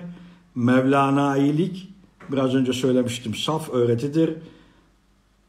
Hz. Mevlana çağlayarak akıp giden bir ırmak gibi hiç kimseyi beklemez. Bazıları bu ırmağın sesini duymuş, bazıları bu ırmağa girmişlerdir. İçinde bulunduğumuz şu zamanda bu Mevlanailerin başında sikke, başlarında sikke, üstlerinde hırka yoktur onları tamamen eğitip şekillendiren ne bir meşkedesi ne de bir Mevlevi dergahı vardır. Bunlar nedir? Tamamen Mevlana'yı olanlar. Bir de sevgili dostlar Hazreti Mevlana Efendimiz hiçbir zaman kendisine şeyh dedirtmemiştir ne yapmış? Kendisine intisap etmeye gelenleri bile, bunu açın okuyun vardır yani, kendisine intisap etmeye gelenleri bile zaman zaman Şeyh Selahaddin Zeykubi Efendimiz'e, Hüsamettin Çelebi Efendimiz'e göndermiştir. O sadece ilahi aşk, vecd, cezbe ve coşkuyla yaşamıştır. Böylece hammış, pişmiş, yanmış biridir. Taşmış biridir ve insanlık o taşandan gönül kabını doldurmuştur. Feryadı asırlar sonrasına ulaşmıştır. Hz. Mevlana'nın o ilahi aşk feryadı ve insanlar yüzyıllardır onun ışığından gönül çeralarını uyandırmaya da devam etmişlerdir. Burada dostlar tabii şu var. Bakın hmm, e, Hz. Mevlana'nın bu Mevlanailik tarafı efendim e, doğudan batıya herkesin gönlünü çalmaya devam ediyor. Şu anda aktif olarak tam teşekküllü bir Mevlevi dergahı yok. Değil mi? Bir e, sistem şu anda yok. Esas şaşılması gereken şey şudur ki bu yokluğun içerisinde Hazreti Mevlana gönüller çalmaya devam ediyor. Bu çok önemli dostlar.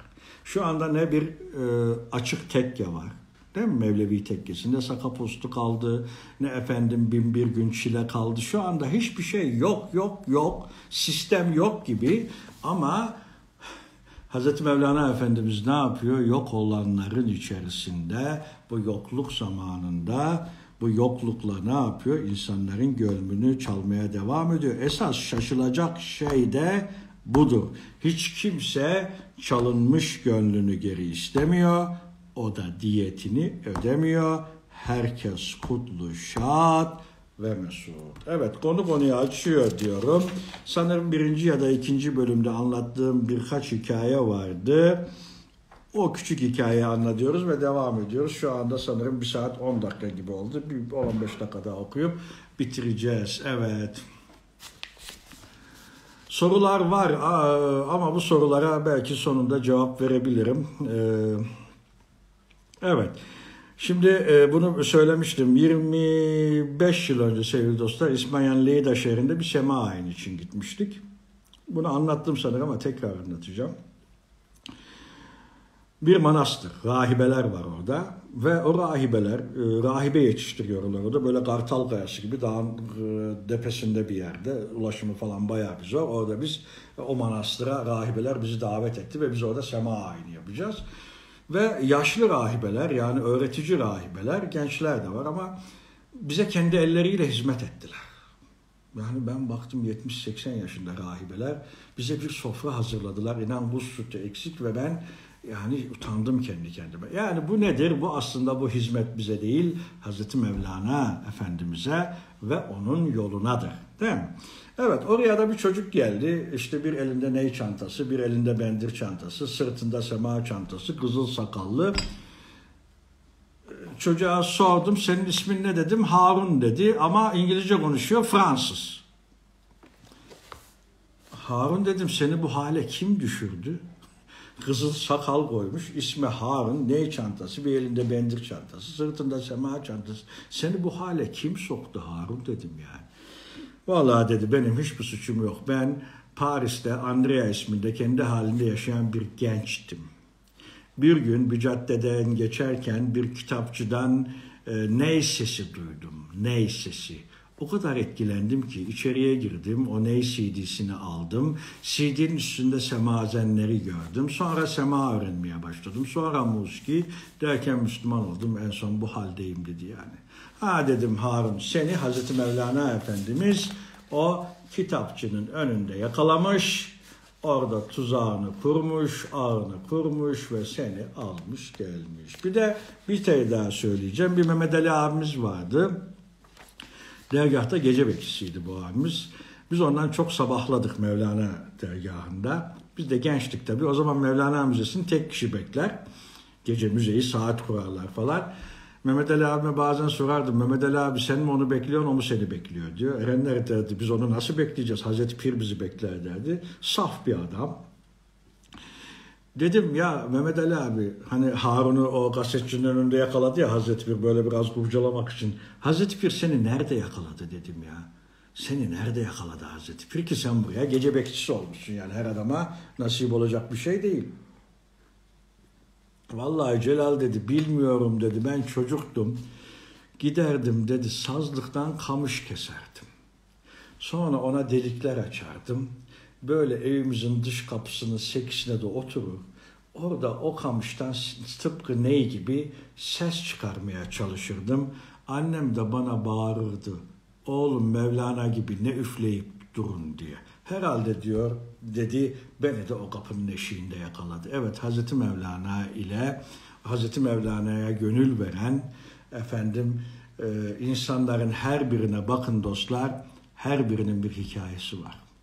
Bazen farkında olmuyorlar nasıl hazırlandıklarının. Hayat onlara bazı sürprizler, bazı böyle efendim değişik haller gösteriyor bazen bir macera, bazen bir üzüntü, farklı şeyler ama hepsinin o aşk halısı ilmik, ilmik, ilmik dokunuyor sevgili dostlar. Evet, şimdi Kudüs'te bir aile şerif yaptık yıllar önce sevgili dostlar. Sanırım Tel Aviv'de birkaç şehirde yapmıştık. Ee, bir e, profesyonel bir e, sema performansı yani Mevlevi mukabelesi yapacağız. Ee, benim İtalya'daki öğrencilerim geldiler. İşte biz varız falan. Sema'ya şöyle bir iki saat kala iki tane Musevi genç çocuk geldi. Ellerinde valiz. Ben de semazen başıyım tabii. Efendim dediler biz de sizinle sema etmek istiyoruz. Allah Allah dedim. Siz semayı öğren. Nereden öğrendiniz? Videodan öğrendik dediler. Meğersem bu iki Musevi genç videodan sema öğrenmişler. Tabii biz de profesyonel bir performans yapacağımız için e, seyirciler olacak. E, tam güvenmem gerekiyor onların bizimle semaya çıkması için. Efendim e, Hadi dedim biraz bir sema edin bakayım. Tennürelerini gir dedim. El bir kontrol etmek amacıyla. Şöyle bir baktım. E, Mevlevi e, mukabele, sema mukabelesinin ikinci ve dördüncü selamı kısadır.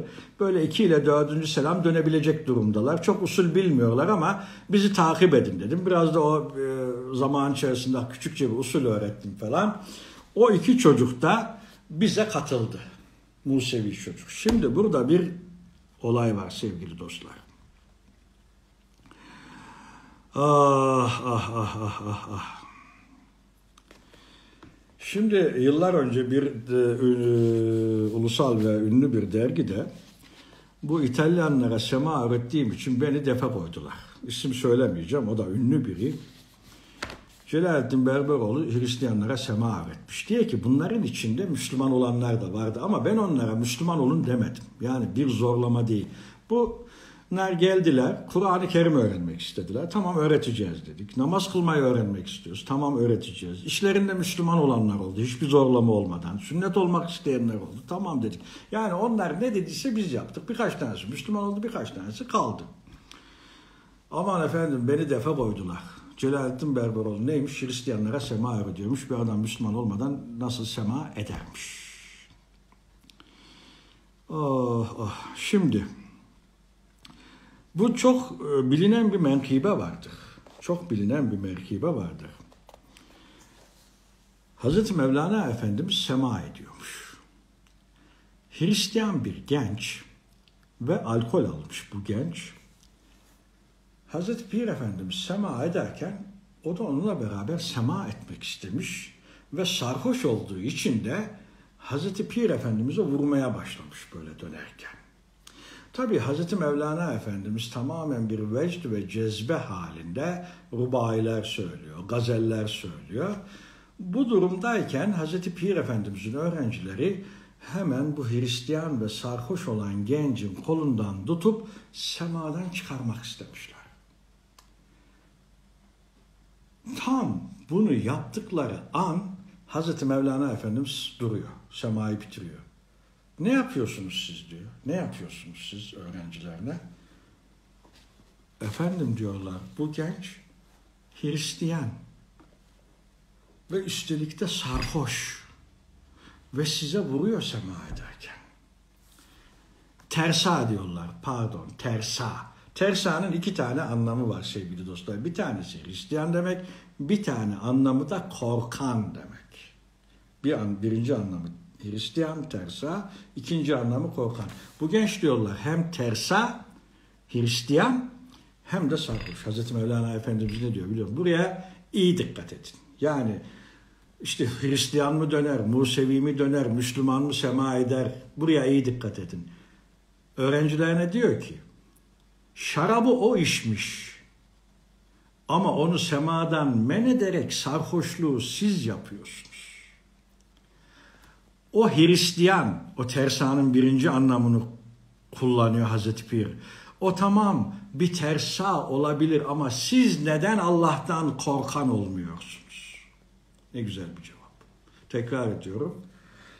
Şarabı o içmiş, içkiyi o içmiş ama onu semadan men ederek sarhoşluğu siz yapıyorsunuz diyor. Tamam o bir Hristiyan ama siz neden Allah'tan korkan biri birisi olarak davranmıyorsunuz da onu semadan men ediyorsunuz. Değil mi? Bilemezsin kimde ne olduğunu. İman sabun gibi kaygan. Şimdi var. Büyükler öyle derdi oğlum Müslüman mezarlığında çok müşrik yatar, müşrik mezarlığında da çok Müslüman yatar derdi. Biliyor muyuz biz son nefeste kimin nasıl gittiğini? Biz yargılayıcı değiliz. Biz Allah'ın tarlasındaki buğdaylar gibiyiz. Değil mi? Kimimizin içi boş, böyle tepeden yukarıdan bakıyoruz. Kimimizin içi dolu ama başımızı önümüze eğmişiz. Biz bilmiyoruz ki kimimizin içi dolu, kimimizin içi boş. Bunu kim ayırt edecek? Harman sahibi yani Allah. Allah'ın işine karışmayacağız ve yargılama işini yargılayıcıya bırakacağız sevgili dostlar. Evet. Şimdi eee Tabii bunlara şey yapmıyorum ama şunu söylüyorum. Evliyaullah'ın ledün ilmiyle süslenip tamamlanmayan ilim, yani bu ilim yarım ilimdir. Kıylı kal yani boş lakırtıdır vesselam. Yani bunlar işte semayı şu yapar, semayı bu yapar. Yani Hazreti Bir bunu yolunu göstermiş de olacağını. Değil mi? Tekrar ediyorum Evliyaullah'ın yani büyük velilerin ledün ilmi yani o sır gayb ilmi Allah'ın onlara özel olarak bahşettiği o ilimle süslenip tamamlanmayan ilim değil gal boş laf yani. Boş laf lakırtı vesselam. Evet. Şimdi ben o İsrail'deki ayinde tıpkı Hazreti Mevlana Efendimizin cena, cenaze törenini hatırladım ve adeta onu yaşadım sevgili dostlar. Şimdi onu anlatacağım size. Ah, ah. Hazreti Pir Efendimiz Hakk'a yürüdükten sonra tabii bir cenaze töreni yapılacak. Konya'da Rum diyarı o zaman. İşte Museviler var, Hristiyanlar var. İşte Sille'de bir sürü kilise var. Burası Rum diyarı. Hahamlar ve papazlar Selçuklu vezirine gelip diyorlar ki biz de diyorlar Hazreti Mevlana'nın cenaze törenine katılmak istiyoruz. Vezir Efendi diyor ki ama tamam Hazreti Mevlana bir Müslüman. Sizler Hristiyansınız ve Musevisiniz. Papazlar diyor ki Ey Vezir Efendi biz İsa'nın sırrını ondan dinledik. Hazreti Mevlana ekmek gibi idi. Biz de aç olan insanlar gibiydik. Siz bir aç kişinin ekmekten kaçtığını hiç gördünüz mü diyor. Mevlana bizim için buydu. Mevlana böyle somun sıcacık bir ekmek gibi biz de aç olan insanlar gibiydik. Biz Hazreti İsa'nın sırrını ondan dinledik. Ekmekten kaçan bir aç gördünüz mü siz? Evet, hahamlığa geliyor sonra. Haham başı. Hazreti Mevlana güneş gibiydi diyor. Güneşin alemde ışıtmadığı hiçbir köşe bucak kalır mı? Yani güneş şuraya vurmamıştır. Güneş zengine başka, fakire başka, çöle başka, denize başka mı vuruyor yani? Müslümana başka, Hristiyan. Pardon. Başka mı vuruyor? Hayır. Hazreti Mevlana güneş gibiydi. Güneşin alemde ışıtmadığı hiçbir köşe bucak yoktur. Biz nurumuzu, ışığımızı ondan aldık dediler. Hahambaşı da bunu söyledi. Ve üç dine mensup insanların katılımıyla Hazreti Mevlana Efendimizin cenaze töreni İslami kurallara göre yapıldı. Evet. Onu belki ileride söyleyeceğim cenaze töreninde olan bir şey ama onu da söyleyeyim hadi. Belki yazdım belki yazmadım bilmiyorum. Hazreti e, Mevlana Efendimiz göçmeden önce sorarlar ona. Efendim derler. Cenaze namazınızı kim kıldırsın? Hazreti Mevlana Efendimiz de Sadreddin Konevi Hazretlerini işaret eder. Konevi Hazretleri der cenaze namazımı kıldırsın. Konevi Hazretleri o zaman Muhittin Arabi'nin evlatlığıdır biliyorsunuz. Konya'da büyük bir hangahta yaşıyor. Kapı kulları var, hizmetkarları var. Hatta biri e, bu konuda ona diyor ki ya sen nasıl evliyasın, nasıl büyük bir alimsin efendim bu depdebe, bu şatafalt yani nasıl oluyor bu işler? Evlat der Konevi Hazretleri, perhiz hastayadır, doktora değil. Ben doktorum diyor. Perhiz hastaya verilir, doktora değil. Büyük bir zat ve makam itibariyle e, şeriatı Muhammediye makamındadır. Yani ilim, hadis, e, hadis, fıkıh, kelam dersleri, siyer dersleri verir. Hazreti Mevlana Sadrettin Konevi kıldırsın cenaze namazımı diyerek aslında şunu söylemiştir. Cenaze namazı bir şeriat usulüdür. Ve şeriatın sahibi kimdir? Hazreti Peygamber'dir. Ve Konya'da Hazreti Peygamber'in o şeriat makamında olan zat kimdir?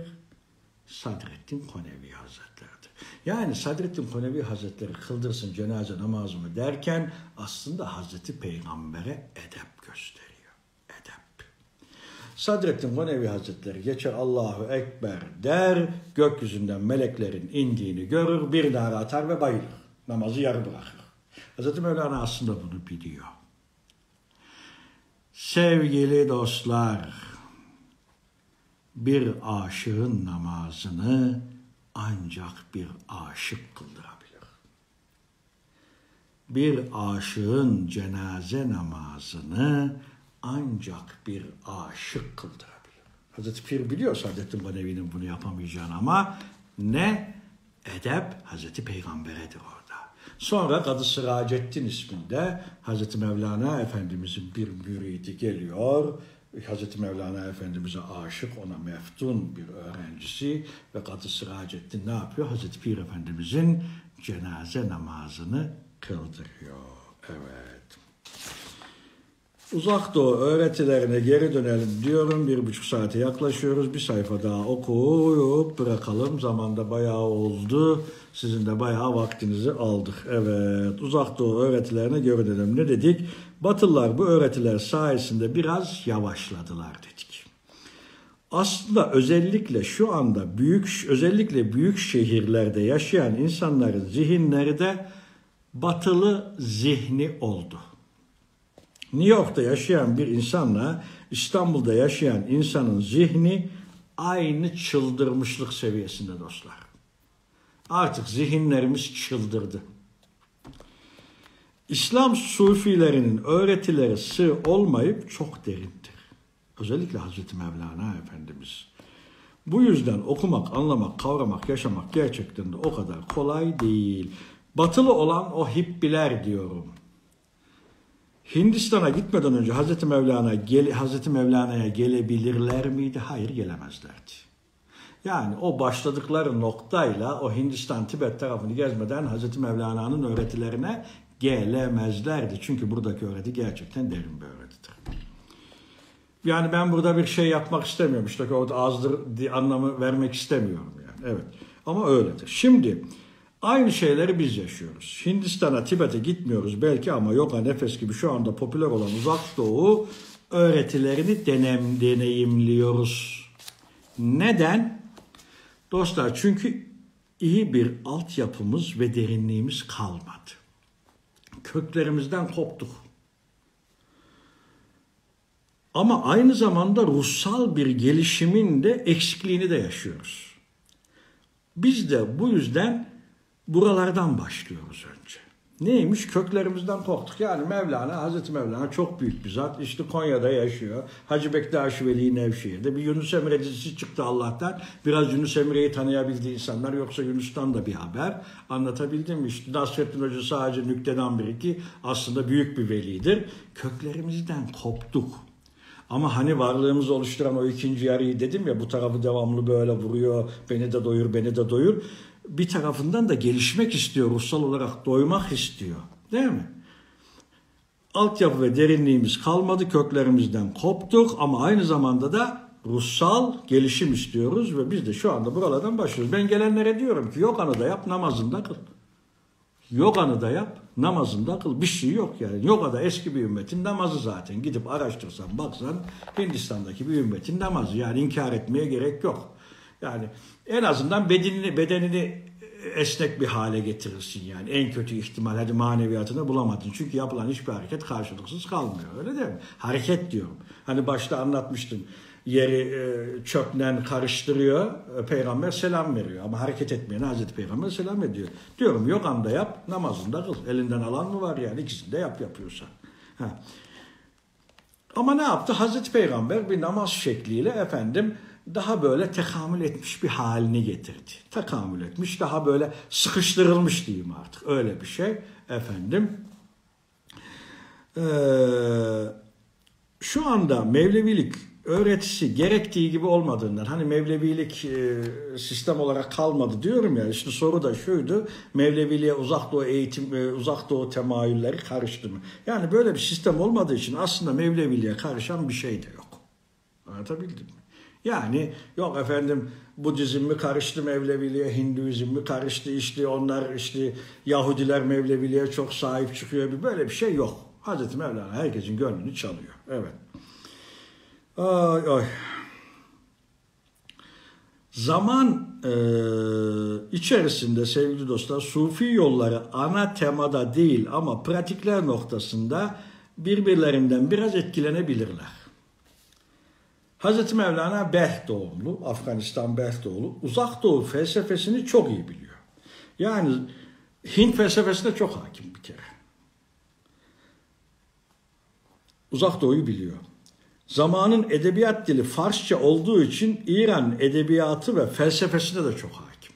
O zaman İran felsefesi gerçekten güçlü e, efendim şeyde 13. E, yüzyıl Anadolu'sunda ve ayrıca Konya Rum diyarı. Dolayısıyla Grek felsefeyi de biliyor.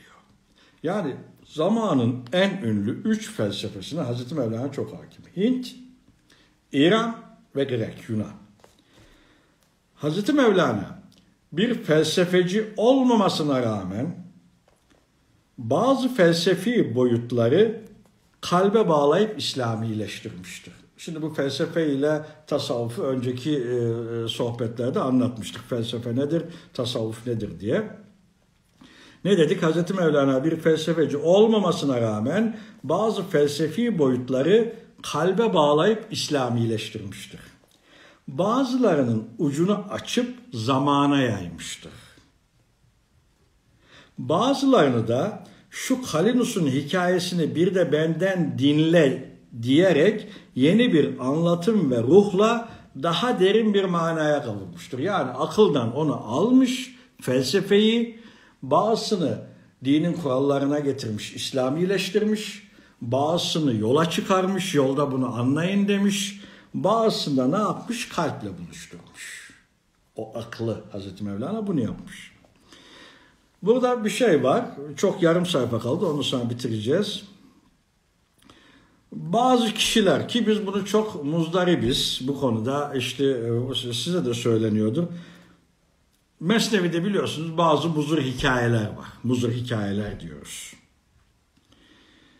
O hikayelerin çoğu sevgili dostlar uzak doğu kökenli ve tantrik Hint felsefesine ait hikayelerdir. Yani ne dedik? Hazreti Mevlana Hindi biliyor. Çok iyi biliyor.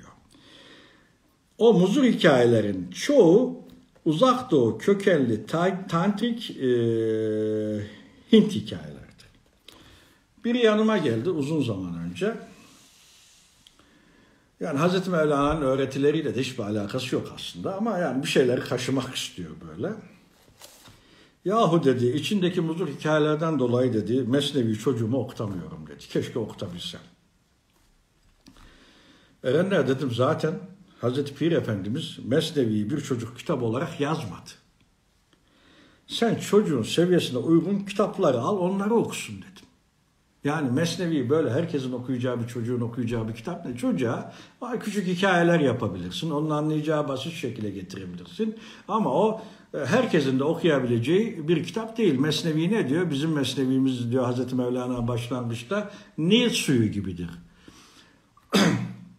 Musa'ya hayat, Firavun'a Firavun'a ölüm getirir diyor. Nil suyu gibidir. Musa'ya hayat, Firavun'a ölüm getirir. Yani e, şu bu tür insanlar tuzak kurmak insanlar, işte tuzak kurmaya çalışan insanlar. Hazreti Pir Efendimiz diyor ki sen güzel amellerini bir ambara koyuyorsun. Fakat o ambarın altı delik. Önceden olurdu köylerde bu eski bağ evlerinde böyle tahtadan bir ambar olurdu buğday ya da un ambarı sevgili dostlar. Tahtaydı böyle her taraf kapalı muhkem yapılırdı. Fakat o ambarın altı delik. Sen dışarıdan içeriye taşıyorsun buğdayı. Nefis faresi içe içeriden dışarıya taşımada. O deliği kapada bir gün hüsran olanlardan olma buyuruyor. Yani sen o buğdayı bir güzelliği bir ambara koyuyor gibisin fakat altını fare delmiş nefis faresi, ego faresi senin yukarıdan döktüğünü içeriye taşıdığını o alıyor dışarıya taşıyor. Bugün ambarı açtığında ne olacak? İçi boş, hüsrana uğrayanlardan olmuş oluyorsun. Yani o delik nedir? O egonun açtığı delik nedir? İşte bazen tuzak kurma. Tıpkı bu adam işte ben çocuğuma e, Mesnevi'yi okutamıyorum dediği gibi gerek yok bunlara. İşte bazen şehvettir o delik, bazen hırsdır, bazen tamahtır, bazen hasettir. Anlatabildim mi? Allah en iyisini bilir diyoruz. Son bir hikayeyi daha anlatıyoruz ve bitiriyoruz. Son iki dakika. Umarım sıkılmadınız. Burada haset kelimesi geçtiği için şey tamah kelimesi geçtiği için aklımıza tamahla ilgili bir hikaye gelmiş. Onu da anlatıyorum ve bitiriyorum sevgili dostlar. Aa, bir soru gelmiş. Ee,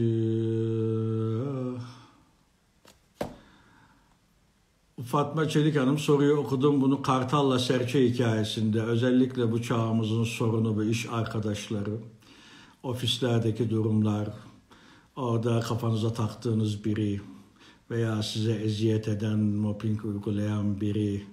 Bunlar bize en çok gelen sorulardan bir tanesiydi. Biz bunu karga ve serçe olayında anlattık. Sanırım ileride bu konuda gelecek. Çalışırken kalp kırmadan çalışmak mümkündür. Evet.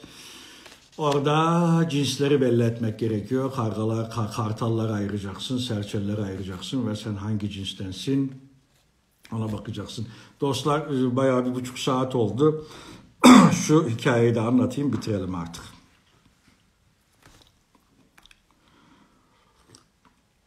Tamahla ilgili. Eski zamanlarda adamın birinin bir ineği varmış sevgili dostlar. Adam ineğin sütünü sağar, satar ve evinin geçimini sağlarmış. Adamın bir de 6 yaşında oğlu varmış. Tamahkar olan bu adam aza kanaat etmez, sattığı süte su karıştırırmış. Babasının bu yaptığını gören çocuk baba demişlermiş ya neden süte su karıştırıyorsun? Babası oğlum dermiş sus senin bu işe aklın ermez. Zaman geçmiş çocuk 15 yaşına gelmiş bu arada adamın da ineği 10 tane olmuş. Çoğalmış tabii. Süte devamlı su karıştırıyor. 10 tane inek artık daha fazla para kazanıyor. Ama süte su karışma huyundan da karıştırma huyundan da bir sürü vazgeçmemiş. Gençlik çağına gelen oğlu babasına yine sormuş. Baba demiş bu yaptığın doğru değil. Uyarmış babasını. Babası oğlum demiş. Senin aklın bu işe yetmez. Sen karışma. Delikanlı 20 yaşına geldiğinde adamın 30 tane ineği olmuş. Bir gün oğluna oğlum ineklerimiz çoğaldı. Artık koca bir sürümüz var. Haydi gel bana yardım et sürümüzü beraber otlatmaya, otluğa götürelim demiş. Beraber inekleri otluğa götürmüşler.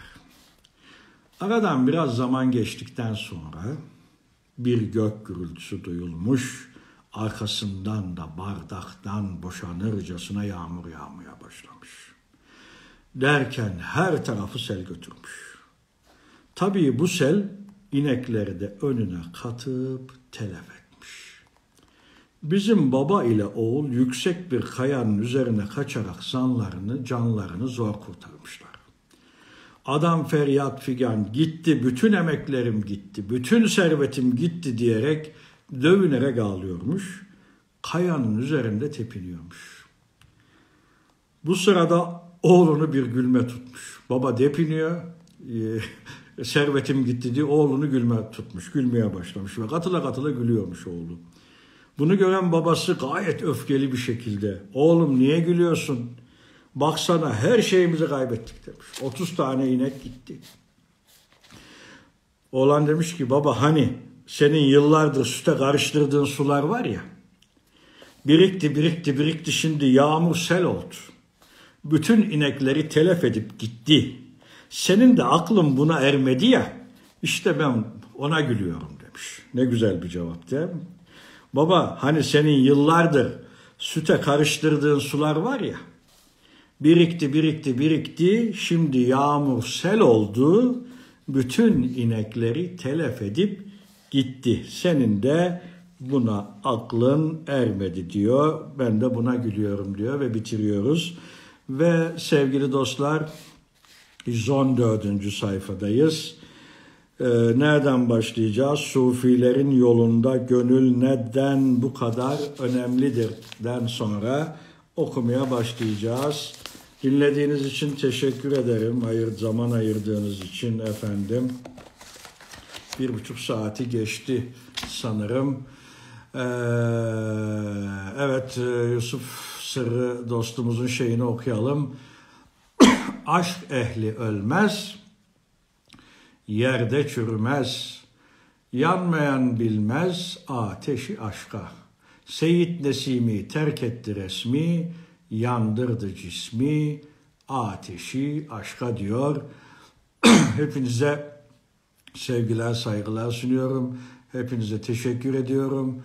İnşallah bir hafta sonra Perşembe gün tekrar bir mistik yalancı okumasıyla devam edeceğiz. Geceniz hayır olsun. Hangi kitap okuyoruz hocam? Ben başını kaçırdım ilk kez dinliyorum. Mistik Yalancı diye bir kitap okuyoruz. Efendim, e, Mistik Yalancı. Evet dostlar, geceniz hayır olsun.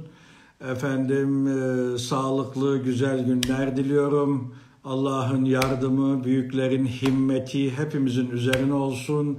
Teşekkür ediyorum ve bitiriyoruz efendim. Sağ olun, var olun, teşekkürler. Eyvallah, sağ olun.